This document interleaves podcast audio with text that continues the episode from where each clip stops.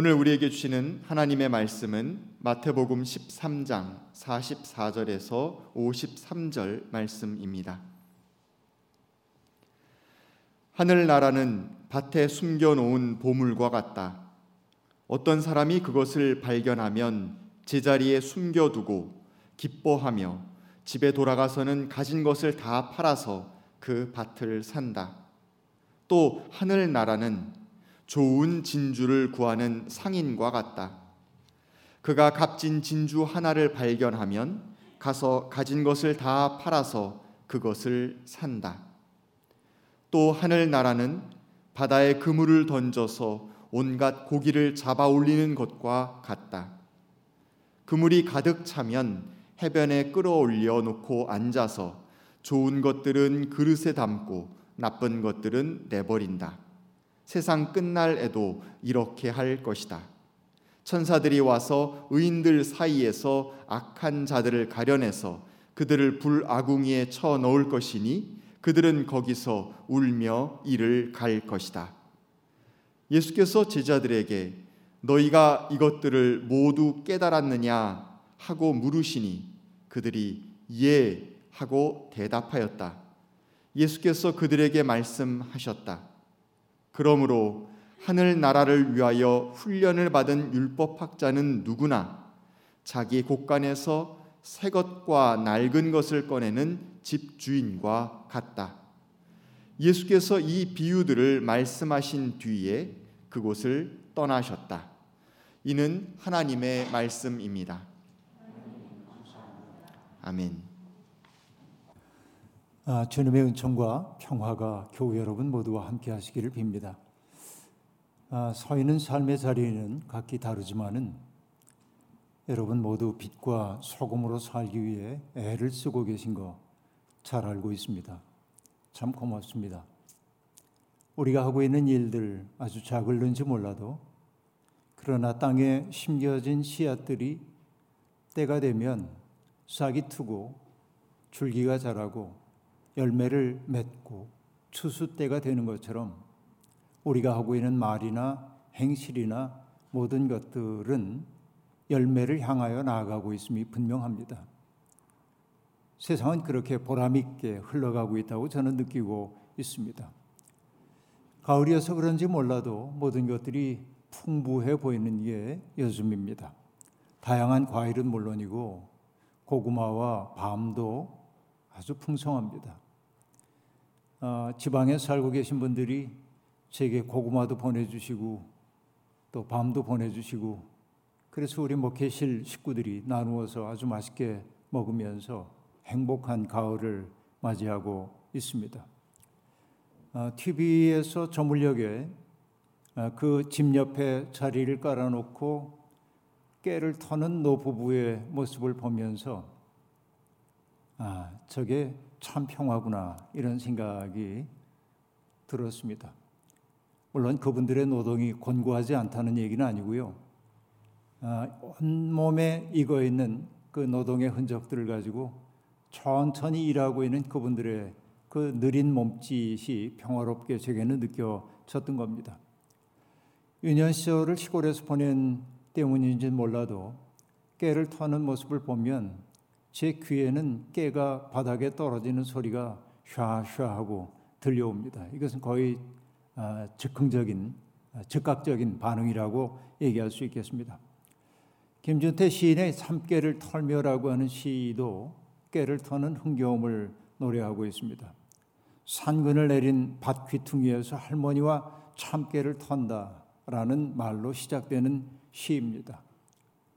손자는 어둠이 내리기 전에 빨리 일을 끝내고 집으로 돌아가고 싶어서 일을 막 서두릅니다. 한 번을 내리쳐도 아주 힘을 다하여서 깨를 내리치곤 합니다. 샤샤 참깨가 쏟아지는 그 소리는 세상의 어떤 것보다 깊은 쾌감을 안겨줍니다. 여러분도 한번 해보시면 그렇게 느낄 겁니다. 시인답게 그는 생각합니다. 사람 살이도 이렇게 한번 툭 치면은 뭔가 참깨 쏟아지는 것처럼 장쾌한 맛이 나는 것이 있겠지 이런 생각을 하며 일에 몰두하고 있었습니다. 그때 할머니의 가엾어 하는 꾸지람 소리가 들려옵니다. 아가, 모가지까지 털어선 안 되느니라. 힘을 다하여 내리치고 있는 그 손자를 바라보면서 할머니가 하시는 말씀입니다. 그 모가지까지 털어져서는 안 돼. 아, 얼마나 깊은 지혜인지 모르겠습니다. 세상 사는 이치가 다 이런 것 아닌가 하는 생각이 드는데요. 우격다짐으로 내 인생 살아갈 수 없고 순리에 따라서 살아가는 것이 인생의 지혜라는 생각이 들기도 합니다. 그런 여유, 강약 조절이 되지 않기 때문에 우리의 인생이 사뭇 무겁게 느껴지는지도 모르겠습니다. 때때로 일상은 반복되는 현실이기 때문에 지루하게 느껴지는 것도 사실입니다. 창문을 열어 환기를 하듯이 비일상적인 경험이 때로는 필요합니다. 사람들이 집 떠나면 고생이라고 말하면서도 그렇게 여행을 목말라 하는 까닭은 현실이 권태롭다고 느끼기 때문일 겁니다. 새로운 자극이 내 삶 속에 다가오기를 바라는 그 마음 때문이라고 그렇게 생각해 봅니다. 낯선 세계와 직면하는 그 순간 우리는 취약한 존재가 됩니다. 나를 보장해주고 보호해주었던 일체의 것들이 사라진 자리이기 때문에 그렇습니다. 나의 맨몸으로 그 낯섦과 마주서야만 합니다. 그 때문에 낯선 환경 혹은 낯선 사람들과의 만남은 늘 우리를 긴장시킵니다. 그리고 자기의 자금을 절감하게 만듭니다. 사막의 깊은 곳으로 들어가는 사람들, 혹은 높은 산에 올라가는 사람들, 또 거대한 파도 앞에 서는 사람들은 더욱더 그런 것들을 실감하게 됩니다. 그런 자리에 서다 보면 내가 사람들 사이에 섞여 있으면서 그렇게도 애착하고 있던 것들이 그다지 중요한 것은 아니라는 생각이 우리의 마음속에 슬그머니 찾아들기도 합니다. 낯선 세계의 부름을 외면하지 말아야 하는 것은 바로 그 때문입니다. 그런데 여러분, 우리가 믿는 예수님은 그 당시의 사람들에게 아주 낯선 존재였을 겁니다. 세상을 바라보는 방식도 사뭇 달랐고 사람들을 대하는 태도도 사뭇 달랐기 때문에 그렇습니다. 예수는 아주 낯선 존재였습니다. 그런 의미에서 그는 시인이었습니다. 갈릴 지브라는 사람의 아들 예수라고 하는 그래서 어, 그리스 시인인 로마누스의 입을 통해 예수님을 이렇게 소개하고 있습니다. 그는 시인이었습니다. 그는 우리 눈을 대신해 보았고 우리 귀를 대신해 들었으며 우리가 말로 못하는 것을 그는 입술로 했습니다. 그리고 우리가 느끼지 못하는 것을 그는 손가락으로 만졌습니다. 그의 심장 속으로부터는 이루 셀 수 없는 노래하는 새가 날아 북으로도 남으로도 갔고 언덕의 조그만 꽃들은 하늘을 향해 가는 그의 발걸음을 멈추었습니다. 이게 도대체 무슨 소린가? 여러분 그런 생각이 들는지도 모르겠습니다. 로마누스의 얘기는 계속됩니다. 어느 날 그는 예수님이 허리를 구부려 풀잎을 만지는 것을 보았다고 말합니다. 그분이 수줍어하는 어린아이의 얼굴을 얼마나 사랑했는지를 얘기했습니다. 그분이 석류와 아몬드 꽃을 얼마나 사랑했는지를 얘기했습니다. 그분이 골짜기와 사막과 바다와 하늘을 얼마나 즐겨 보셨는지를 이야기했습니다. 그래서 그는 말합니다. 그의 침묵 속에는 사막이 있었고 그의 말 속에는 동산이 있었습니다. 라고 말합니다. 갈릴 지브라니 로마누스의 입을 통해 하려고 하는 그 이야기는 무엇일까요? 예수님에게 세상은 삶을 위해 치열하게 경쟁해야 하는 삶의 전장이 아니라 하나님의 숨결이 깃든 신비였다는 이야기를 로마누스의 입을 통해 하고 있는 것입니다. 그 때문일까요? 예수 그리스도는 사람들에게 하나님 나라에 대해서 가르칠 때 종교적인 언어를 하나도 사용하지 않았습니다. 여러분 비유의 천재이신 예수 그리스도의 하나님 나라 비유를 보면 거기에는 종교적인 언어가 하나도 등장하지 않음을 알 수 있습니다. 씨 뿌리는 농부의 이야기, 빵을 만들기 위해 반죽을 하고 있는 여인의 이야기, 잃어버린 드라크마 하나를 찾기 위해 집안 구석구석을 빚이라고 있는 여인의 이야기라든지, 잃어버린 한 마리의 양을 찾느라고 애를 태우고 있는 목자의 이야기라든지, 그 수많은 이야기들이 전부 일상적인 이야기입니다. 바다에서 그물을 끌어올리고 그 끌려온 물고기들을 분류하고 있는 어부의 이야기라든지 그러니까 예수 그리스도의 하나님 나라 비유 속에는 우리의 일상이 고스란히 담겨 있는 것이지요. 그것은 비종교적인 현실이라고 도외시되고 있는 것이 아니라 오히려 그들의 일상 그 속에서 주님은 하나님 나라를 발견해야 한다고 얘기하고 있습니다. 그 때문에 주님이 가르치신 하나님 나라는 우리의 일상과 무관한 저 멀리 떨어져 있는 특별한 장소가 아닙니다. 주님은 우리에게 일상 속에서 영원을 볼 것을 요구하고 있습니다. 우리의 삶이 더 큰 질서 속에 있다는 사실을 알아차리라고 말하고 있습니다. 그 영혼의 빛 속에서 현실을 살아가는 것이 바로 하나님 나라를 경험하는 사람들의 삶이라고 주님은 그렇게 일깨워주고 있는 것입니다. 유한한 존재인 인간은 누구나 다 시간과 공간의 제약 속에 살아갑니다. 올 때가 있으면 갈 때가 있는 것이 인생입니다. 내가 이곳에 있으면 저곳에는 있을 수 없는 게 인생입니다. 그러므로 지금 여기서의 삶이 소중합니다. 탄생으로부터 죽음에 이르는 그 사이 속에 우리는 살아갑니다. 그 사이를 일러 우리는 일생이라고 말합니다. 그 일생 동안 우리가 해야 할 일은 무엇일까요? 이 질문이 사뭇 낯선 사람들도 있습니다.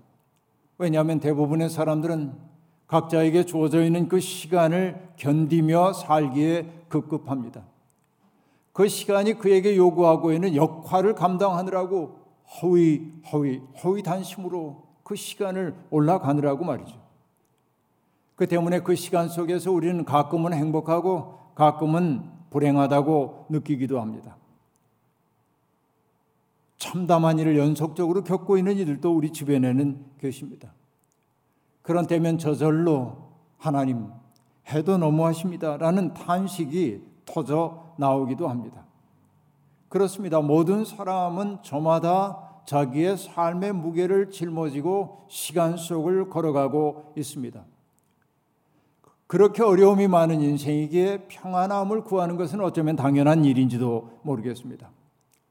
사람들이 그렇게도 돈에 집착하는 것은 돈이야말로 우리의 삶을 안전하게 보장해주고 편안한 삶을 보장해준다고 여기기 때문입니다. 그런데 여러분 돈 많이 벌고 편안하면 그게 우리의 삶을 다 잘 산다고 얘기할 수 있을까요? 생명이라는 게 결국 그런 편안한 삶으로 귀결되어야 하는 것일까요? 생명이라고 하는 그 한자를 생각해 보면 생명 어떤 분은 그것을 살라고 하는 명령으로 받아들이고 있습니다. 또 어떤 분은 달리 해석하기도 합니다. 하나님이 우리에게 주신 명을 살아내는 것이 생명의 소명이라고 말하기도 합니다. 살라는 명령을 받고 이 세상에 태어난 사람들은 하나님이 우리를 통해 하시고자 하는 그 명을 받들어 사는 것이 당연한 일이라고 그렇게 얘기할 수 있겠습니다. 그 일을 찾는 것이 무엇보다도 중요합니다. 여러분의 삶, 탄생에서부터 죽음에 이르기까지의 여러분의 생으로 지향해야 할 궁극적 지향점이 있다면 그것은 무엇일까요? 예수 그리스도는 어느 날 나사렛 회당에 들어가셨을 때 회당장에게 이사야 두루마리를 달라고 한 후에 이사야 두루마리를 펼쳐서 62장에 나오는 말씀을 낭독하셨습니다. 주님의 영이 내게 내리셨다. 주님께서 내게 기름을 부으셔서 가난한 사람들에게 기쁜 소식을 전하게 하셨다. 주님께서 나를 보내셔서 포로된 사람에게 해방을 선포하고 눈먼 사람들에게 눈뜸을 선포하고 억눌린 사람들을 풀어주고 주님의 은혜의 해를 선포하게 하셨다라고 말씀하시고 이 말씀이 지금 여기에서 이루어졌다라고 얘기하고 있습니다. 바로 예수 그리스도의 삶 어떤 분이 농담처럼 가포 눈물 그랬는데 가포 눈물이 뭐예요? 가난한 자, 포로된 자, 눈먼 자, 놀린 자 그들에게 해방을 가져다 주는 것이 바로 나의 소명이고 나는 온 힘을 다하여 이것을 이루는 것을 나의 일생의 목표로 삼았다라고 하는 사명 선언 아니겠습니까? 주님은 이것을 요한복음에서는 달리 표현하셨습니다. 나는 양들이 생명을 얻고 또 더 넘치게 얻게 하려고 왔다라고 말합니다. 주님은 당신의 존재 이유를 그렇게 얘기했습니다. 다른 사람을 복되게 하는 것이 당신의 존재 이유라는 것입니다. 남을 복되게 하기 위해 어떻게 해야 할까요? 철저하게 자기를 내려놓지 않은 사람은 남을 복되게 하기 어렵습니다. 자기 내려놓음, 바로 그것이 사랑의 본질입니다. 사랑, 바로 그것이야말로 우리가 일생이라고 하는, 인생이라고 하는 밭에서 발견해야 하는 보물인지도 모르겠습니다. 그 사랑이야말로 자기를 초월하여 하나님의 마음과 우리를 접속시켜 주기 때문에 그렇습니다. 오늘 본문입니다. 남의 밭에서 일하고 있던 농부가 있습니다. 그는 정말 구슬땀을 흐리며 밭을 일구다가 우연히 그 밭에 숨겨져 있는 보물을 발견했습니다. 그는 그 보물을 다시 땅에 묻어두고 집으로 돌아가 자기가 가지고 있는 모든 것을 다 팔고 돌아와 그 밭을 샀다고 이야기하고 있습니다. 여러분 이것을 그저 윤리적인 이야기로 읽는다고 한다면 우리의 도덕 감정이 좀 건드려지는 것 같습니다. 그가 한 행동이 부도덕한 행동처럼 보이기 때문에 그렇습니다. 그러나 비유는 비유로 받아들여야 합니다. 비유가 전달하고자 하는 초점에 관심을 가져야지 그 비유의 윤리적 맥락 같은 것을 살피면 비유의 의미를 제대로 해석할 수가 없습니다. 주님이 그 이야기를 통해 들려주시려고 하는 것은 두 가지입니다. 보물을 발견한 사람의 더할 나위 없는 기쁨이 하나이고 그것을 발견했을 때 그가 했던 즉각적인 실천이 두 번째라고 얘기할 수 있습니다. 그리고 이어져 나오고 있는 두 번째 그 비유도 마찬가지입니다. 좋은 진주를 구하던 상인이 있었습니다. 그가 어느 날 값진 진주 하나를 발견했습니다. 그러자 그는 집으로 돌아가 가진 것을 다 팔아 그것을 샀다고 얘기하고 있습니다. 여기서도 가진 것 전부와 값진 진주 하나가 대조되고 있습니다. 여러분, 가장 귀한 것 하나를 사기 위해 다른 모든 것들을 포기해 본 적이 있으신지요? 인생살이에서 우리는 이런 경험을 한 번쯤은 해 보는지도 모르겠습니다. 어떤 경험이냐고요?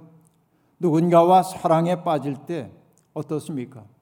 그 대상은 세상의 유일한 존재가 되지요. 세상 전체가 배경으로 물러나고 오로지 그 사람만 보이잖아요. 바로 그런 것이죠. 그 하나를 위해서라면 못할 일이 없을 것처럼 보이는 게 사랑의 경험입니다. 바로 이 경험이죠. 이런 경험이 없다면 쓸쓸한 인생입니다. 그 하나를 얻기 위해 다른 모든 것을 포기하는 것, 바로 그것이 사랑입니다. 하나님 나라란 바로 그리스도를 통해 그 사랑의 신비 속으로 들어가는 것이라고 주님은 가르쳐 주고 있습니다. 이것을 절실하게 깨닫은 사람이 바울 사도입니다. 그래서 그가 빌립보스에서 얘기하죠. 그러나 나는 내게 이루었던 것은 무엇이든지 그리스도 때문에 해로운 것으로 여기게 되었습니다. 그뿐만 아니라 내 주 예수 그리스도를 아는 지식이 가장 고귀함으로 나는 그 밖의 모든 것을 해로 여깁니다. 나는 그리스도 때문에 모든 것을 잃었고 그 모든 것을 오물로 여깁니다. 여러분 이 얘기는 그리스도 때문에 내가 망했습니다라는 얘기일까요? 그러지 않죠. 그 하나 그리스도를 아는 그것이 너무나 소중하기 때문에 이전에 내가 애착하고 있던 것들이 값없는 것으로 내게 여겨졌다. 이 하나를 붙든 기쁨이 너무나 크다라고 하는 이야기입니다. 여러분, 하나를 얻기 위해 모든 것을 버린다는 거예요. 이게 사랑 아니겠습니까? 사랑하는 한 사람과 맺어지기 위해 다른 모든 가능성들을 내려놓는 것 이런 것 아니겠습니까? 여러분 그 하나를 붙들 때 우리의 삶이 단순해집니다. 그 하나를 얻지 못할 때 우리의 삶이 복잡해집니다. 삶은 선택입니다. 우리는 시간과 공간의 제약 속에 살고 있기 때문에 모든 길을 다 걸을 수도 없고 모든 때를 다 살 수도 없습니다. 신중하게 길을 선택하고 선택한 그 길을 충실히 사는 것이 지혜입니다. 남들과 비교하며 스스로 불행하다고 느끼는 사람처럼 딱한 사람이 세상에 없습니다. 지금 여러분은 인생이라고 하는 하나님이 주신 이 선물 가지고 어떤 보물을 찾고 계십니까? 자기도 모르는 사이에 돈과 명예와 권세를 보물인 줄 알고 추구하고 있는 것은 아닙니까? 일확천금의 기회가 다가오기를 기다린 것 아닙니까? 여러분 다시 말씀드립니다. 누가 보물을 발견한 사람입니까? 일상 속에 깃든 영혼을 볼 줄 아는 사람, 그런 눈 하나를 얻은 사람이 보물을 발견한 사람이라고 저는 이야기하고 싶습니다. 들꽃 한 성이 속에 깃든 하나님의 숨결을 느끼고 가난한 이웃들의 흘리는 눈물 속에서 하나님의 슬픔을 느끼고 그리고 다른 이들을 복되게 하기 위해 자기가 누릴 수 있는 특 권을 기꺼이 내려놓는 삶, 바로 그것이 보석과 같은 마음 아니겠습니까? 바로 우리가 발견해야 하는 것은 바로 그런 보화지요. 믿음을 통해 우리가 발견하려는 것은 그것입니다. 믿음을 수단으로 삼아서 돈과 명예와 권세를 구하는 것이 믿음이 아니라 믿음은 우리에게 남들에게 인기 없는 그 보물을 찾고 그것을 귀히 여길 줄 아는 마음 아니겠습니까? 엘리자베스 바렛 브라우닝이라고 하는 시인이 쓴 오로라 리라고 하는 시에 나오는 한 구절입니다. 땅은 하늘로 가득 차고 흔한 덤불마다 하나님으로 불붙어 있지만 그것을 보는 사람만 자기 신을 벗고 나머지는 덤불에 둘러앉아 검은 딸기를 땁니다. 여러분 기가 막힌 이야기 아닙니까? 떨기나무 불꽃을 연상시키고 있는 시이죠. 누군가는 그 앞에서 신발을 벗었습니다. 그러나 누군가는 그 주위에 둘러앉아 딸기를 수확하느라고 여념이 없습니다. 똑같은 인생의 기회가 우리에게 주어졌는데 우리는 정말 다른 것들을 구하고 있는 것이지요. 문제는 볼 눈입니다. 우리는 아름다움과 추함, 선함과 악함, 거룩함과 속됨 사이에 바장이며 삽니다. 어느 쪽으로 몸과 마음을 기울이느냐에 따라 우리의 삶이 달라집니다. 그런데 여러분, 인간은 누구라 할 것도 없이 모두 본능적으로 이기적입니다. 악하고 비열하고 때로는 편견에 가득 차서 살아갑니다. 가장 객관적이라고 스스로 생각하지만은 그러나 그가 생각하는 객관조차도 편견에 차 있음을 우리는 알아차려야만 합니다. 그 때문에 우리는 자기 좋을 대로 판단하고 행동하곤 합니다. 내 잘못이 드러나면 시인하기보다는 어찌하든지 그것을 합리화하려고 노력합니다. 그리고 꽤 좋은 사람, 언제나 이타적인 사람처럼 보이는 이들이라 해도 자신의 안전이 위협받을 때면 돌변하여 폭력적으로 변하기도 하는 게 사람입니다. 인간은 아무리 생각해봐도 합리성에 따라 움직이는 존재가 아닙니다. 그 때문에 인간을 가리켜 원죄 가운데 있다고 하는지도 모르겠습니다. 20세기의 저명한 미국의 신학자인 랭던 겔키라고 하는 사람은 20대 초반에 선교사가 중국에 세운 대학에서 학생들에게 영어와 영문학을 가르치고 있었습니다. 2차 세계대전 막바지에 중국을 장악하고 있던 일본군은 서양 사람들을 다 한 군데 모아서 수용소에 가두었습니다. 그들이 스파이 노릇을 할지도 모른다는 혐의 때문이었습니다. 그들은 지금의 산둥 지역에 있는 당시로서는 위현 수용소라는 곳에 갇혔습니다. 1,500여 명이 갇혀 있던 그 수용소는 일종의 축소된 인류와 같았습니다. 정말 다양한 사람들이 함께 모여 있었습니다. 그때의 경험을 담아 랭던 길키가 쓴 책 제목이 산둥 수용소입니다. 그런데 그 책의 부제가 재미있습니다. 부제가 이러합니다. 인간의 본성, 욕망, 도덕적 본성에 대한 실존적 보고서 그렇게 되어 있습니다. 인간의 본성, 욕망, 도덕적 딜레마에 관한 실존적 보고서입니다. 매우 흥미로운 책입니다. 산동 수용소에서는 나치의 수용소가 그랬던 것처럼 신체적인 폭력이나 위협은 없었다고 합니다. 하지만 수용소였던지라 먹을 것이나 일상의 용품들은 현저하게 부족했습니다. 어느 해 성탄 무렵 미국 적십자사가 보낸 구호물품 꾸러미가 1,500개가 수용소에 도착했습니다. 그 당시에는 수용소의 전체 인원이 1,450명 정도였기 때문에 사람들은 너무나 기뻐했습니다. 모두에게 그 꾸러미 하나가 돌아올 거라고 생각했고 이거면은 성탄절과 연말 연시를 행복하게 보낼 수 있다는 들뜬 마음이 그들에게 있었습니다. 그런데 문제가 생겼습니다. 당시에 미국 사람들 그 수용소에 있었던 미국 사람이 200명인데 그 200명의 대표자 7명이 수용 소장을 찾아가서 항의를 한 겁니다. 이것은 미국 적십자사가 보낸 것이기 때문에 이것은 미국인들에게 귀속되지 다른 사람들에게 나누어줘서는 안 된다는 것이었습니다. 그리고 그들이 요구했습니다. 미국인 1인당 7개 반씩의 꾸러미를 달라고 하는 것이었습니다. 다른 사람들은 분노했습니다. 그러나 별로 방법이 없었습니다. 그 말도 타당했기 때문에 그렇습니다. 수용 소장은 분배를 유보해 놨습니다. 그 경험을 한 후에 랭던 길키가 얘기합니다. 부는 공동체의 완전한 축복이 될 수 없음을 깨달았다는 것입니다. 그가 하는 말입니다. 부는 운 좋게도 그것을 소유한 사람에게 음식과 편안을 제공하는 것이 아니라 오히려 운이 좋지 않아 부를 가지지 못한 공동체 내 다른 사람들을 사랑하지 못하게 만들며 그들에게 관심을 기울이지 못하게 만든다.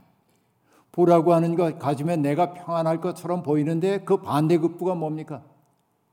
반대쪽에서 그것을 누리지 못하는 사람을 사랑하지 못하게 만든다. 사랑에 무능한 존재로 만들어 버린다. 그들에게 관심을 갖지 못하도록 만든다. 여러분, 이게 기가 막힌 이야기 아닙니까? 우연처럼 찾아온 부가 오히려 사랑을 가로막는 장벽이 되더라는 것입니다. 인간의 비도덕성이란 다른 것이 아닙니다. 자기의 욕망을 따르느라고 이웃의 아픔을 외면한 것입니다. 많은 것을 얻기 위해 혹은 지키기 위해 가장 소중한 하나를 잃어버리는 것, 바로 그것을 우리는 타락이라고 말해야 할 겁니다. 오늘 우리는 어떠합니까? 그 하나, 그 하나를 붙들고 있는지요. 자기 욕망에 충실한 사람들은 물질적으로는 풍부해질는지 모르지만은 결국은 영혼의 헛헛함에 사로잡히고 말 겁니다. 영혼의 헛헛함은 그에게 두려움을 불러일으킬 거고 또 두려움은 끊임없이 자기를 고립시키는 삶으로 만들어 질는지도 모릅니다. 이제 잠시 마지막 비유를 살펴보겠습니다. 주님은 하늘나라는 마치 바다에 그물을 던져서 온갖 고기를 잡아 올려서 해변으로 끌어올리고 그리고 좋은 것과 나쁜 것을 구별하여 그릇에 담는 어부와 같다고 말씀하셨습니다.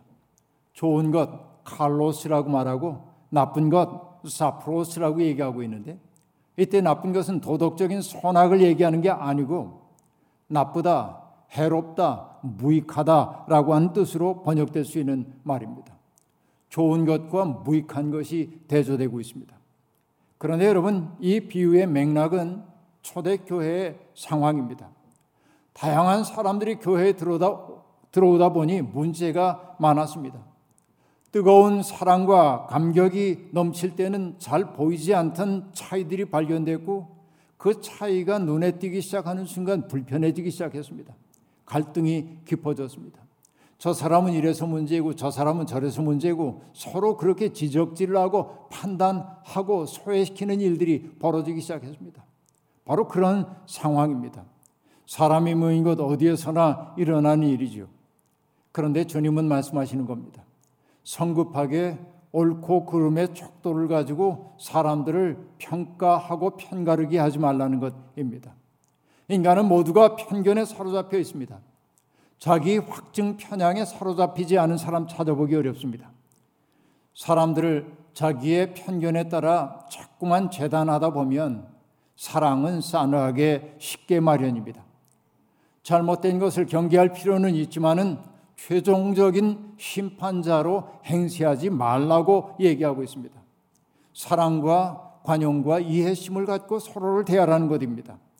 좋은 고기와 나쁜 고기를 갈라놓는 것은 마지막 날 천사들이 할 일이니 그것은 하나님께 맡겨두고 우리는 다만 사랑을 선택할 줄 아는 사람이 되라고 하는 것입니다. 여러분, 주님의 하나님 나라 비유가 가리키고 있는 것은 저 세상이 아닙니다. 우리의 비근한 일상 속에서 어떻게 살아야 할지를 보여줍니다. 주님은 상황에 따라서 다양한 비유를 통해 사람들을 가르치셨습니다. 앞서도 얘기한 것처럼 뭐 농사 짓는 사람, 어부의 이야기, 살림하는 여인의 이야기, 목자의 이야기 다 같은 이야기를 다른 방식으로 설명해 주고 있는 것입니다. 그 비밀을 주님은 이렇게 말씀하셨죠. 하나님 나라를 위해 훈련을 받은 율법학자는 마치 주인이 자기의 곳간에서 적절할 때 새 것과 낡은 것을 꺼내는 것처럼 자유롭게 꺼내는 것과 같다고 말씀하십니다. 바로 예수님이 그러하셨습니다. 상황에 맞는 적절한 말씀을 하셨던 것이죠. 적절한 때 적절한 비유의 말씀을 하셨던 것은 하나님의 마음이라고 하는 그 중심 속에 확고히 연결되어 있었기 때문에 어떤 상황에서든 하나님의 마음이 무엇인지 하나님이 그들을 통해 하시고자 하는 일이 무엇인지를 알아차릴 수 있었기 때문에 그렇습니다. 여러분 잊지 마십시오.